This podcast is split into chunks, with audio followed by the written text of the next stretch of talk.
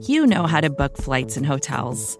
All you're missing is a tool to help you plan that unbelievable travel experience. That's why you need Viator. Book guided tours, excursions, and more in one place. There are over 300,000 travel experiences to choose from, so you can find something for everyone. And Viator offers free cancellation and 24 7 customer support for worry free travel. Download the Viator app now and use code Viator10 for 10% off your first booking in the app. Find travel experiences for you. Do more with Viator. Join Capital Group CEO Mike Gitlin for a new edition of the Capital Ideas Podcast. In unscripted conversations with investment professionals, you'll hear real stories about successes and lessons learned, informed by decades of investment experience. It's your look inside one of the world's largest asset managers. New episodes are available monthly. Subscribe wherever you get your podcasts. Invest 30 minutes in an episode today. Published by American Funds Distributors, Inc.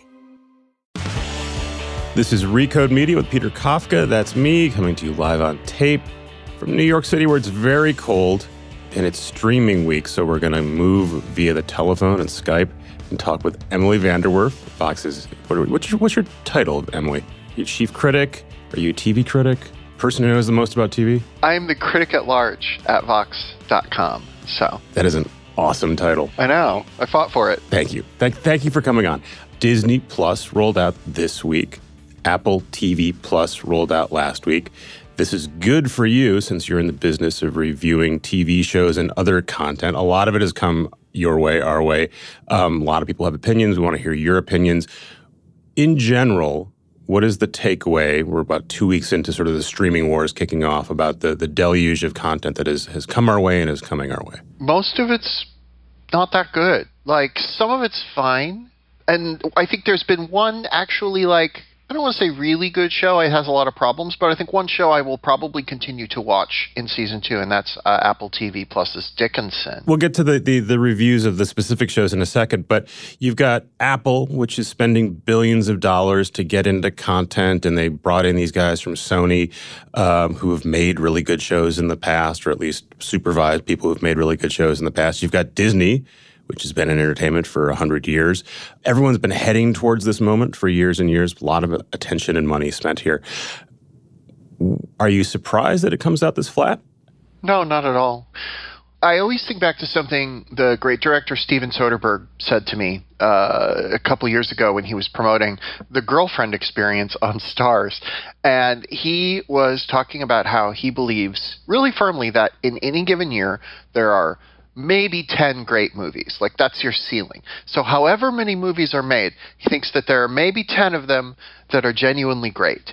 So when you make the pool larger, you don't make stuff better. You just make it harder to find what's great. And I, I actually didn't agree with him at the time. I thought when you make the pool larger, you expand the categories of everything. But the streaming era is sort of proving me wrong because at a certain point, creative people who actually make these things get stretched really thin. You dilute the pool of talent. You sort of dilute the pool of viewers too. Like I think one of the things that's always made TV great is it's in this weird view, feedback loop with the viewership, and that is just now increasingly non-existent. This doesn't augur well for next year when we when HBO Max launches with a bunch of new stuff and Peacock's going to come out and I don't know maybe maybe uh, there's a random streaming service coming out we, we have yet to hear. oh, Quibi, sorry. Um, and your argument there's a finite number of people and even though you're pour, giving them billions of dollars collectively, they're not going to make uh, that many more great shows. Right.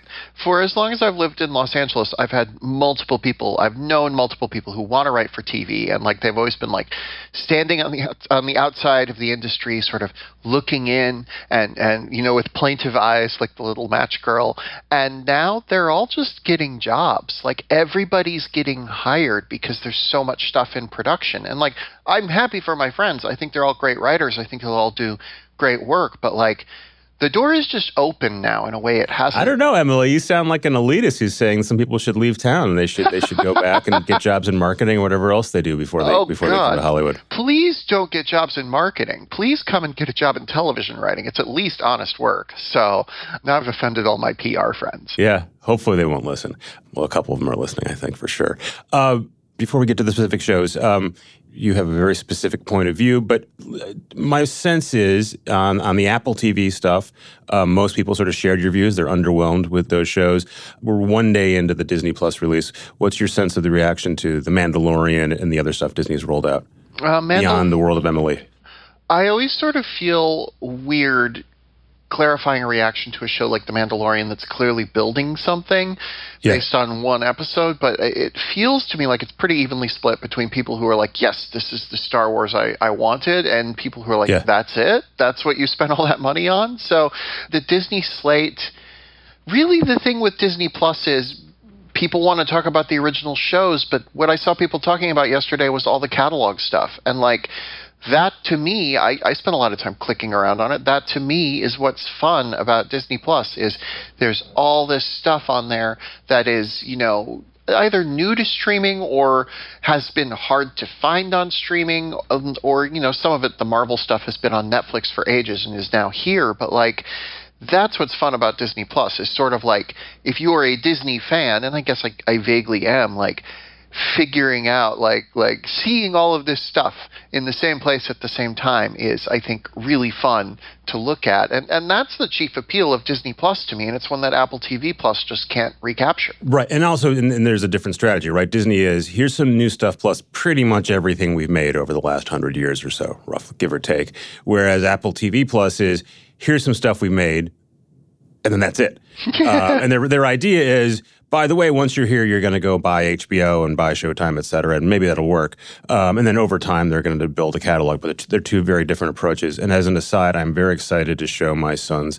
Uh, I think it's called Gus. It's definitely about Gus. Yes, yes, yes. I always thought it was a horse, but he's a mule who can kick uh, field goals. And I seem to have watched that like every year in grade school. And I, I was just watching a, uh, a, clip of it yesterday. I forgot Ed Asner is in it, which is also awesome. Ed Asner and a mule. And Don Knotts. And Don Knotts.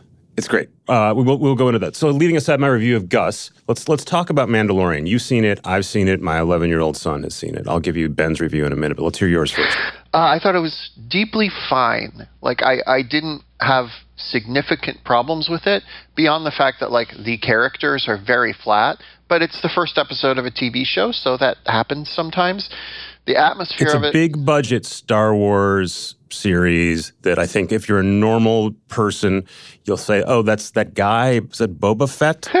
yeah, but it's not Boba Fett, right? It's it's a Mandalorian, which I guess is what Boba Fett used to be. Yeah, yeah. It's I don't know enough Star Wars lore to give you the whole in and okay. out, but yeah, it's like somebody who is what Boba Fett is, basic or was before Boba Fett died. And he's played by Pedro Pascal, who's one of the most charismatic and handsome actors alive, and he's been hidden behind a mask and like I don't quite understand the the reason to cast Pedro Pascal if you want someone to play a part behind a mask, but here we are. It'd be like having Harrison Ford yeah. in a mask. Yeah, exactly. In 1977. Exactly. Yeah. He's got great it's got great atmosphere the show like there's really great they put all the money they spent on it on screen supposedly it's 15 million dollars an episode and you can really see that but like the story is kind of slack it lags the pacing is maybe not the best I'm hopeful that things pick up now that we've sort of established what the premise of the story seems to be at the very end of the the first episode, but and I'm not going to spoil it because it's apparently a very big reveal that people will want to come into uh, unspoiled. I myself was like, okay, sure, fine, but uh, yeah, it, it it has some good stuff in it. It has some boring stuff in it. It's mostly just another TV show, and I, I don't know that people are going to be like paying for Disney Plus for The Mandalorian. I hope not, but if they are, I can't imagine them not being a little bit like that was it. Yeah, I, I, think if you're a Star Wars head, then you will like it, right? And there's a big chunk of people who like all things Star Wars, and a lot of them are kids. Um, everyone knows that the first three Star Wars movies, which are actually the second three Star Wars movies, are bad. Except no one told kids that they like all that stuff. They like the animated stuff. And my 11 year old son watched it with me last night, and he really enjoyed it. He's looking forward to it. And if your criteria is does an 11 year old boy or girl like it, then fine, I think, right? And by the way, this is Disney, so it's it's aimed at my kids in a lot of ways.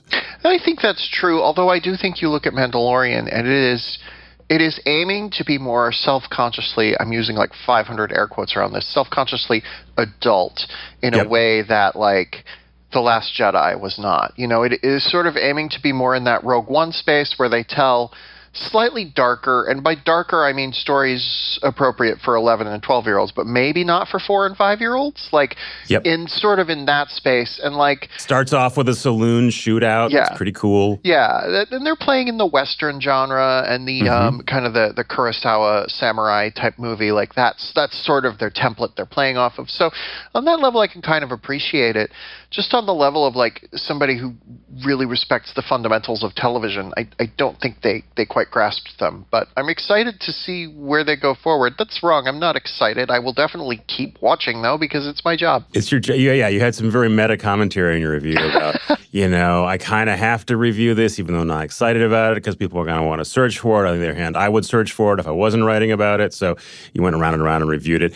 One thing you know you said it, it, it looks great. I think it does look great to me, though, it still spells out there's a difference between even super high end TV, um, Game of Thrones. Uh, this is very much sort of in the Game of Thrones look, we're going to do a big budget thing um, that's like a movie. It still doesn't look like a movie to me, both in some of the special effects look just a little bit cheaper, and and even some of the ways they've shot the scenes, it looks like they they, they pinched a corner. I mean, you, you obviously know about the stuff. I'm just guessing, um, and a lot of it just seemed sort of like a like a really well done cutscene in a video game. Yeah. Like it looked good, but I there wasn't sort of a point to it scene to scene.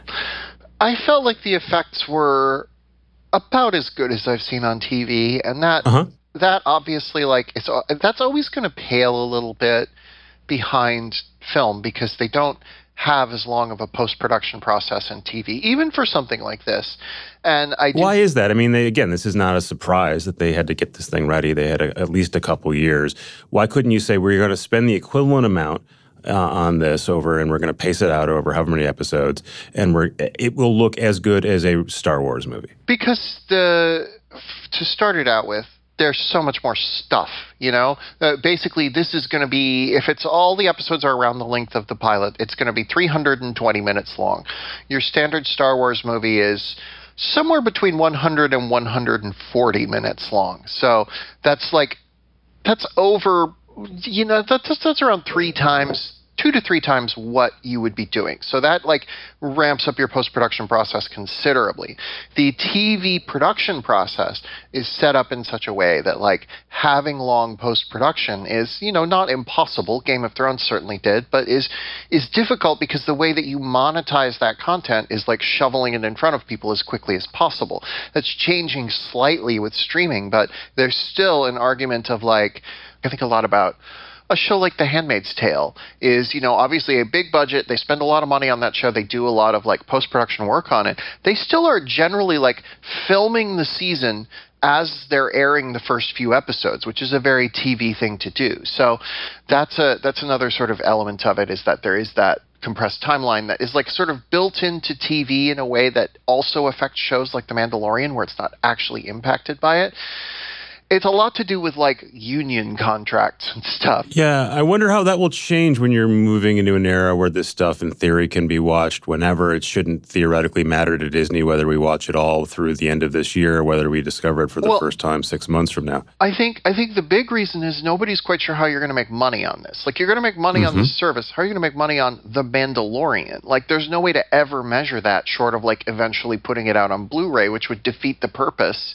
of having Disney Plus be the only place it's available. So if I spend $300 million on a Star Wars movie, like, then I put it in theaters. People like that's a one to one transaction. People give their money to a theater owner, and the theater owner takes his or her cut, and then it gets uh, it gets sort of filled. windows. Yeah. Yep. Yeah, they can sell it each time I show it in a different place. Yep. Now that you can do the theme park, which Disney can also do here, but you are missing other opportunities to make money here. That that makes sense. Thank yeah. you for educating me, Emily. um, is there uh, anything else that you've been able to click around in that's new on Disney Plus that impressed you? I like the little show Forky Asks a Question. It's from Pixar. It stars Forky from Toy Story 4, and Forky is asking questions about things. And uh, they're very short, they're two and a half minutes long but they're also very funny. It's got Tony Hale, who voiced Forky as Forky, uh-huh. and then John Ratzenberger is in it as Ham the Piggy Bank. And like those two are a very fun comedic duo. Uh, it opens with a very deep voiced man saying in like a vaguely Brooklyn accent, Forky asks a question. Like it's all it's all just like sort of bizarre, absurdist humor that that I would enjoy uh, because I am, as they say, a teen. I will look for that. Speaking of people who had to dutifully write things, uh, they Disney Plus had uh, tech errors when they when they launched yesterday. I dutifully wrote that up basically shrugged my shoulders and said, I don't know, maybe it's going to be a big problem if it continues. On the other hand, if it if it doesn't, no one's going to care. Did you have any problems being able to stream this stuff? I didn't until last night. Last night I was I was doing some cleaning and I was like, I'm going to put on some. I was going to put on Ratatouille, and I couldn't watch Ratatouille because I was like, it seems like people are having trouble with the stuff everybody's trying to watch. So I'm going to like go a little bit off the map and do like one of these Pixar movies and. um I had trouble last night. It kept stalling out and pausing, but all day yesterday, I was pretty much watching it all day at work, at my work computer, and like I didn't have any issues with it then. So I do think that uh, some of it is, you know, strength of network and strength of all that because my network at work is a little bit stronger than my one at home. But uh, yeah, I did finally have problems. But throughout the day, I was I was pretty stable. Yeah, we'll see. We we uh, we've been trained by Netflix primarily to expect you hit a button and it plays. And um, what's supposed to be very difficult, I've been hearing for years and years, is to do live streaming basically sports that, that millions of people want to hit at the same time. Um, that's supposed to be a very difficult task. It seems like they've been able to do an okay job with it, but there haven't been huge audiences. Disney went out and spent two and a half, three billion dollars on a company called BAMTech that does all this stuff. And in theory, that was all supposed to be resolved. Again, this might be a non-issue for the rest of the, the Disney Plus start, but people will be watching it carefully. I get why they built this service, and I get that they began building it before they knew they were going to own Hulu. But like, Hulu is a company that is really good at having like things that people want to watch, millions of people clicking at the same time, and it works because they've been doing it for over ten years. And like, I really do wonder how much the Hulu architecture might start to seep into Disney Plus, and I guess I guess vice versa. Like the two sort of streaming services are part of the same company. I I, I think it's more likely than not that that sort of Hulu will start to influence how Disney approaches its own service. Maybe we will bring in someone who specializes in streaming technology to talk to us, but I I, I worry that everyone would switch off their, their podcast players. Speaking of switching off, we're going to stop talking for a second. We're going to hear from a sponsor. Be right back with Emily. Did you know the Capital Ideas podcast now has a new monthly edition hosted by Capital Group CEO Mike Gitlin? Through the words and experiences of investment professionals, you'll discover who was their best mentor, what's a mistake they made that changed their approach, and how do they find their next great idea. Subscribe wherever you get your podcasts. Published by American Funds Distributors, Inc.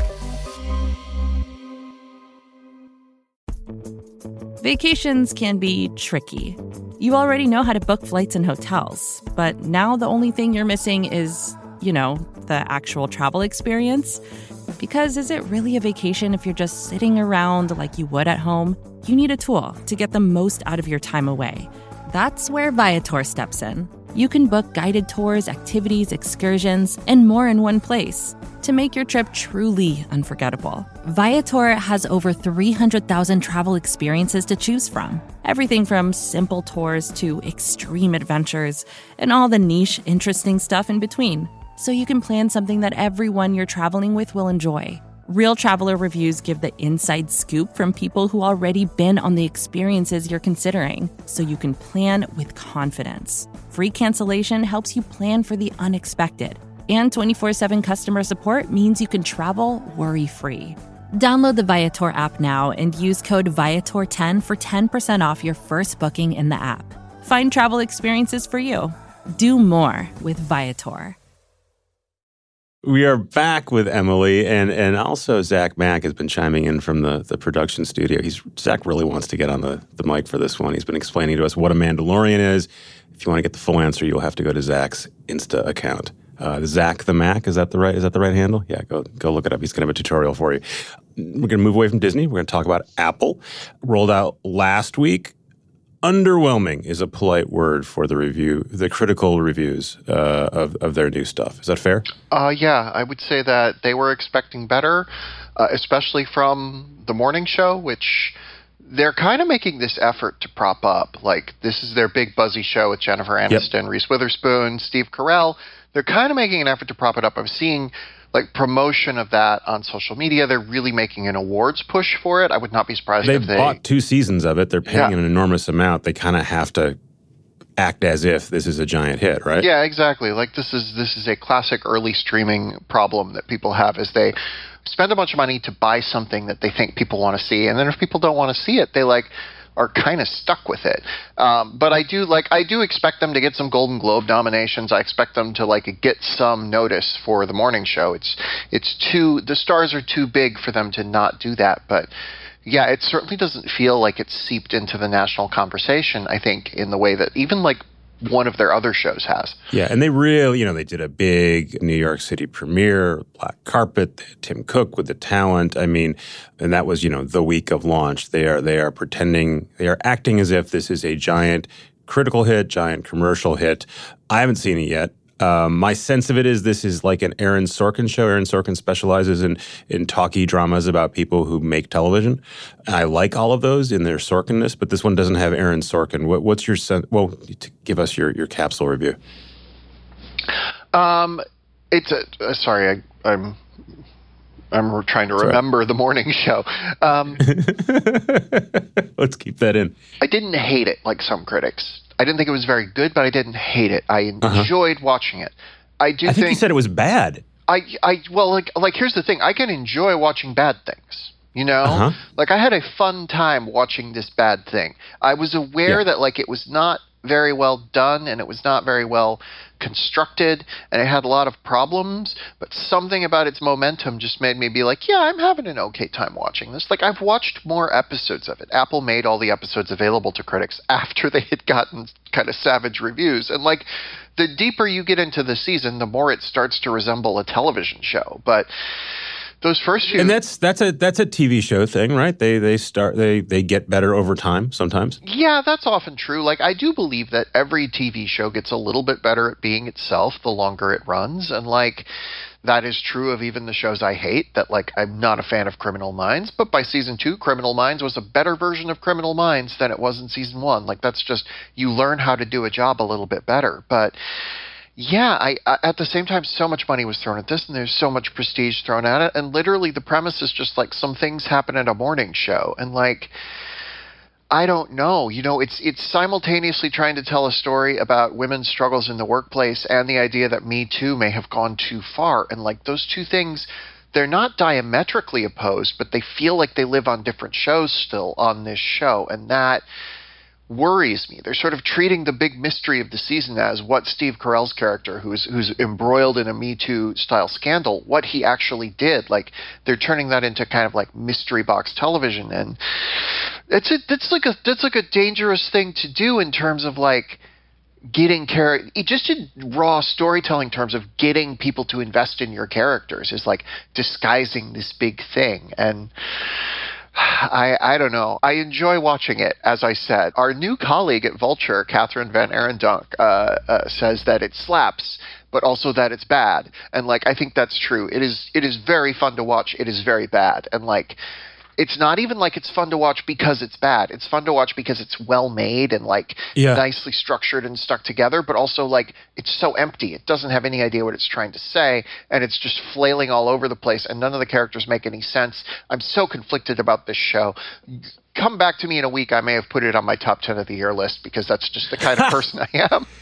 I will say that you know I was referencing all those Sorkin TV shows. Studio 60 is is a bad show. Yeah, it's it's terrible. it's Aaron Sorkin uh, treating Saturday Night Live with the import and intrigue, and there's little uh, as as the West Wing, and no one has like a sense of humor about it, even though they say funny things. It's also not a funny show.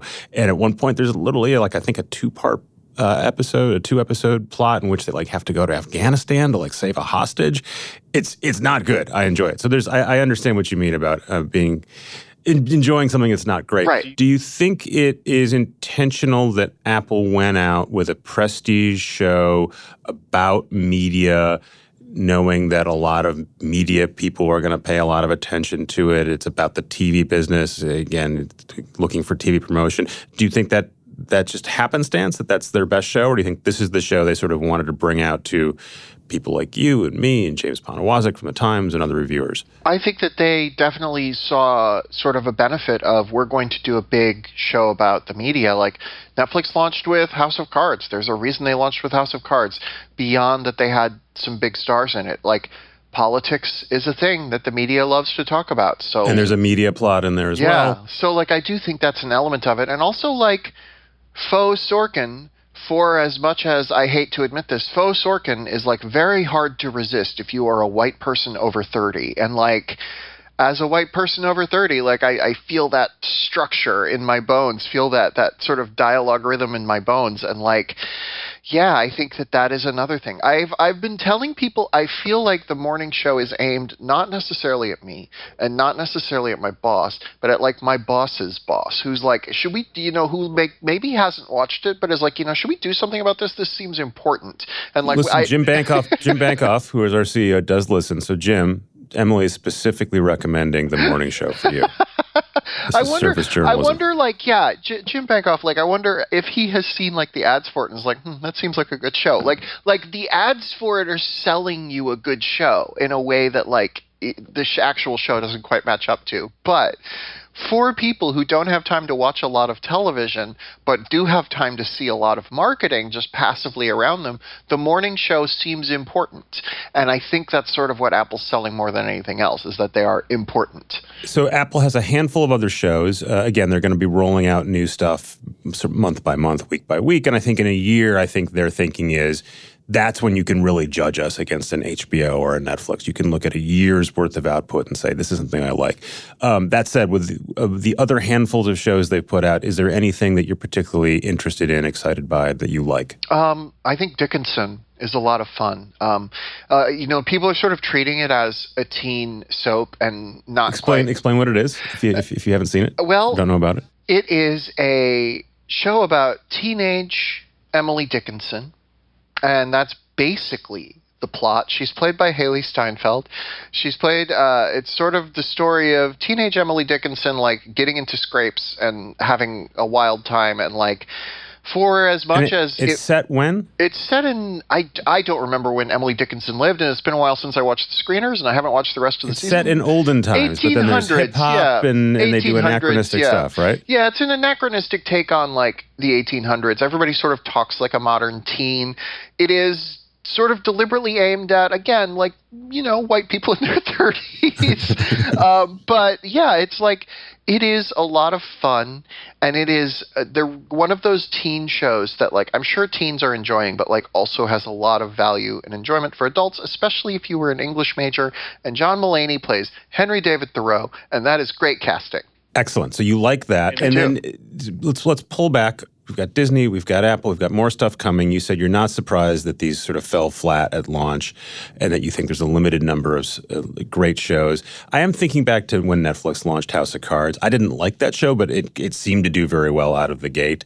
Uh, then they had Arrested Development, then they had Orange is the New Black, and for a while it seemed like oh doesn't look like making TV is that hard for a company that hasn't made TV like Netflix. You just throw money at it and you get some good stuff. I think we forget that Amazon was very underwhelming when they started doing original programming for a couple years. Do you think this is just the trajectory of all these services now that you're going to stumble around no matter how much time money they've spent? It'll just take them a while to get something good. Well, the thing that made Apple and Disney Plus different is they launched all their shows on day one. So we got to see the full breadth of it.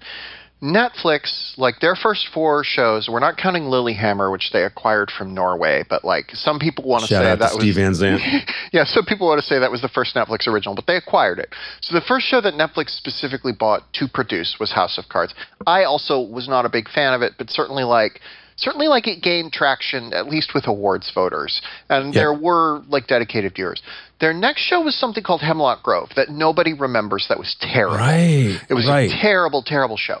Their next show was Arrested Development season four, which is, you know, has its fans, but was very divisive. Then their fourth show was Orange is the New Black, which was their big, I think, their best show of that first year, and also like their big breakout hit, like the one that crossed over into the mainstream in a way that they weren't expecting. Um, you look at Amazon's first four shows, they launched with these two shows called Alpha House and Betas, uh, which nobody remembers, and both of which were pretty mediocre. Then they do Transparent, which has its issues, but at the time was like deeply embraced as like radical revolutionary television. And then they do Mozart in the Jungle, which is pretty good and like I enjoy that show, but also very niche. So you look at the first four shows of both of those companies, and they're kind of all over the place in the way that Apple Plus and Disney Plus's shows are. But yeah, it is like hard to make good TV. And I think the launch of House of Cards, which again, both of us are like, wasn't a very good show, but had the patina of being a good show. It, lo- it looked and felt like an HBO show. I, yeah. mean, I thought Kevin Spacey doing Foghorn Leghorn was just, just preposterous, but people liked it. Yeah, liked and it. it's one of those things where at the time, not a lot of networks were able to capture that feeling of watching HBO. So people were like, oh, Netflix has done it. But you go back and rewatch those episodes, and granted, you're helped by like the uh, Kevin Spacey, what we sort of found out about his behavior. That helps like sort of see through the veil of what that show is. But like, it's always been kind of cruddy television, and like yeah, I, I just I look at these uh, new streaming services coming along, and they are from companies that know what they're doing, like uh, HBO or rather Warner Media and uh, NBC Universal. But it's hard to make good television. It's always been hard to make good television, and it's even harder to make great television. And I just think when I look at a lot of these these networks that they're they're thinking that quantity equals quality and maybe it does. Like may I, I you know you read all the time about how like for netflix the great victory is getting you to watch more content. And like if you just keep producing more content a lot of people will just watch it you know because we use television almost as an appliance as much as we do a thing that we get our entertainment from like like i said i was watching stuff on disney plus last night while doing chores around the house so in yeah, terms of that's that, the you know? old me- the old the old model for TV, right? Is it it it, it sort of sits with you in the morning, in the evening, uh, passively, like you sort of sit back and it, it brings stuff to you. That the idea of sort of flipping through the dials aimlessly that's that's a lot of what's on the traditional cable TV grid is stuff you're not very enthusiastic about, but it's there. You know, that's reruns of Friends, et cetera now in a world of Netflix world, a uh, Disney Plus world, where you go and seek out a show, seems to me that that there's a different expectation. You, you, can sit and listen to this whole conversation we're having and saying you guys are full of shit. Um, this, this stuff doesn't have to be high art. It can be entertaining. It can entertain my 11 year old, but it still has to be something that you or me or my 11 year old decides they want to watch, as opposed to something that just pops on. Right, and I think making great entertainment is harder than making great high art. Like I think mm-hmm. that high art, to a degree, if you have something you want to say through an artistic method and that something you want to say is interesting and provocative enough like it sort of doesn't matter the execution. If you're just if your aim is to entertain people, the execution has to be spot on or people get dragged out of the story right away. Like to me in some ways it's harder to make Star Wars as good as it is than it is to make like a really interesting and provocative experimental film. That doesn't mean they're not both hard. It just means that like what Star Wars did, like it's never been replicated for a reason. Yeah, my version of that is all the, all the Die Hard replicas, Die Hard on a whatever. They're never as good as Die Hard because Die Hard's a genius movie, and you can rewatch it as many times as you want. It still holds up. Yeah, these are businesses. Um, in theory, these uh, streaming services want your money, although it's not quite certain that you're going to have to pay. Um, I don't have to pay for Disney Plus for a year because I'm a Verizon customer.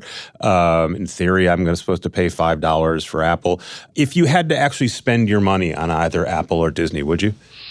I'd probably get Disney Plus. I was on the fence about it. I do think the the bundle of Disney Plus and Hulu and ESPN Plus is a is a really good deal. I think like if you are a Netflix subscriber who's increasingly concerned about like the programming that they're losing and you're looking at that bundle with like envy, I think it it might be worth it. Like I I think it Hulu's TV catalog is deeper than anybody's TV catalog. Disney Plus has all the Disney stuff and then like ESPN Plus is live sports. It's not like mainline ESPN, but you still get access to a lot of different especially college events. So to me, that bundle's worth it. I don't think I'd be paying for Apple yet. Like, but I'm also not an Apple user. I'm an Android user. So like, I'm kind of, I'm not someone who's in the Apple fan club in the way that I think a lot of people are. So um, I may not be the best person to be asking about that. And one other prediction question a year from now, right? When we've got all four of these services up and running and Apple and Disney have had a year,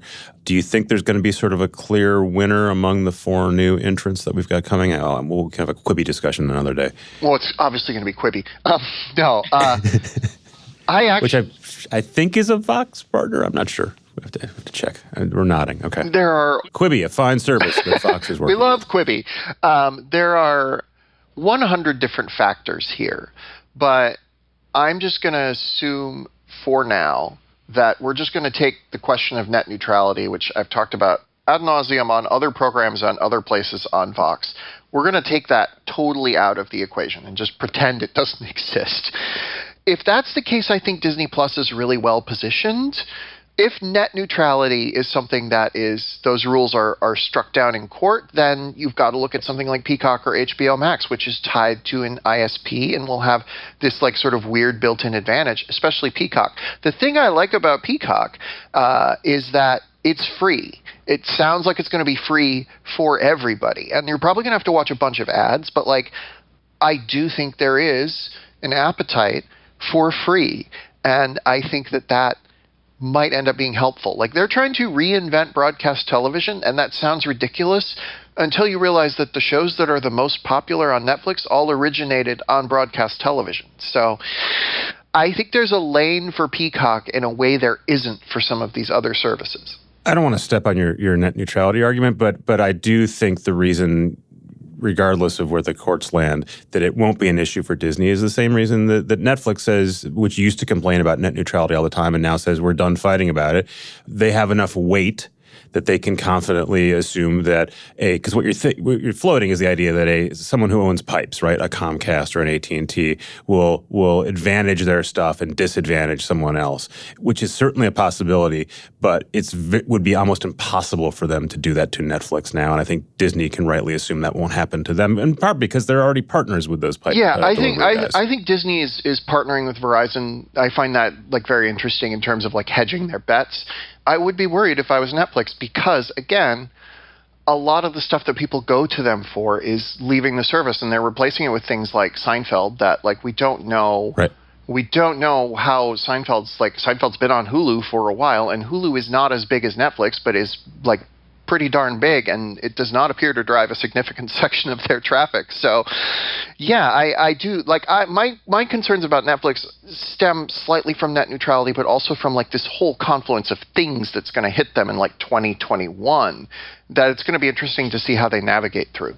That's what I'm in the business of covering. Um, Emily, you're in the business of writing about TV. You're excellent at it. Thank come you. back anytime. Come back often. Uh, Emily VanDerWerff is critic at large at Vox.com. Thank you, Emily. Thank you so much.